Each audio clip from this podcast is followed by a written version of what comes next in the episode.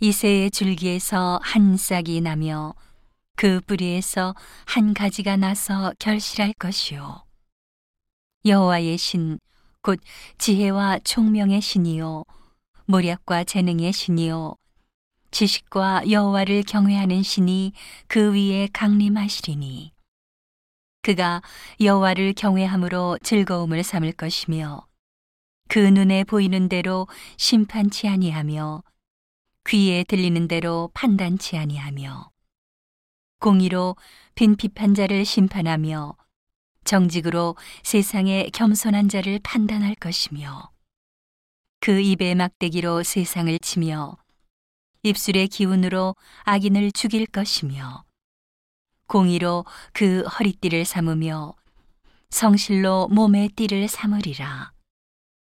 그때에 이리가 어린 양과 함께 거하며 표범이 어린 염소와 함께 누우며 송아지와 어린 사자와 살찐 짐승이 함께 있어 어린아이에게 끌리며 암소와 곰이 함께 먹으며 그것들의 새끼가 함께 엎드리며 사자가 소처럼 풀을 먹을 것이며 젖 먹는 아이가 독사의 구멍에서 장난하며 젖된 어린아이가 독사의 굴에 손을 넣을 것이라. 나의 거룩한 산 모든 곳에서 해됨도 없고 상함도 없을 것이니 이는 물이 바다를 덮음 같이 여호와를 아는 지식이 세상에 충만할 것임이니라. 그날에 이새의 뿌리에서 한 싹이 나서 만민의 기호로 설 것이요 열방이 그에게로 돌아오리니 그 거한 곳이 영화로우리라. 그날에 주께서 다시 손을 펴사 그 남은 백성을 아수르와 애굽과 바드로스와 구스와 엘람과 시날과 하맛과 바다 섬들에서 돌아오게 하실 것이라.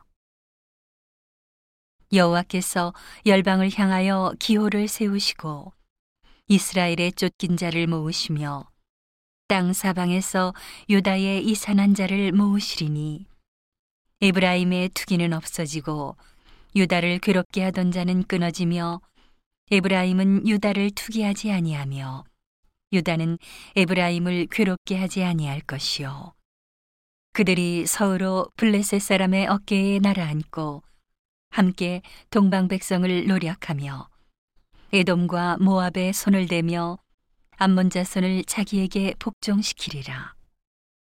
여호와께서 애굽 해골을 말리우시고 손을 유브라데 하수 위에 흔들어 뜨거운 바람을 일으켜서 그 하수를 쳐서 일곱 갈래로 나눠 신 신고 건너가게 하실 것이라. 그의 남아있는 백성을 위하여 아수르에서부터 돌아오는 대로가 있게 하시되 이스라엘이 애굽 땅에서 나오던 날과 같게 하시리라.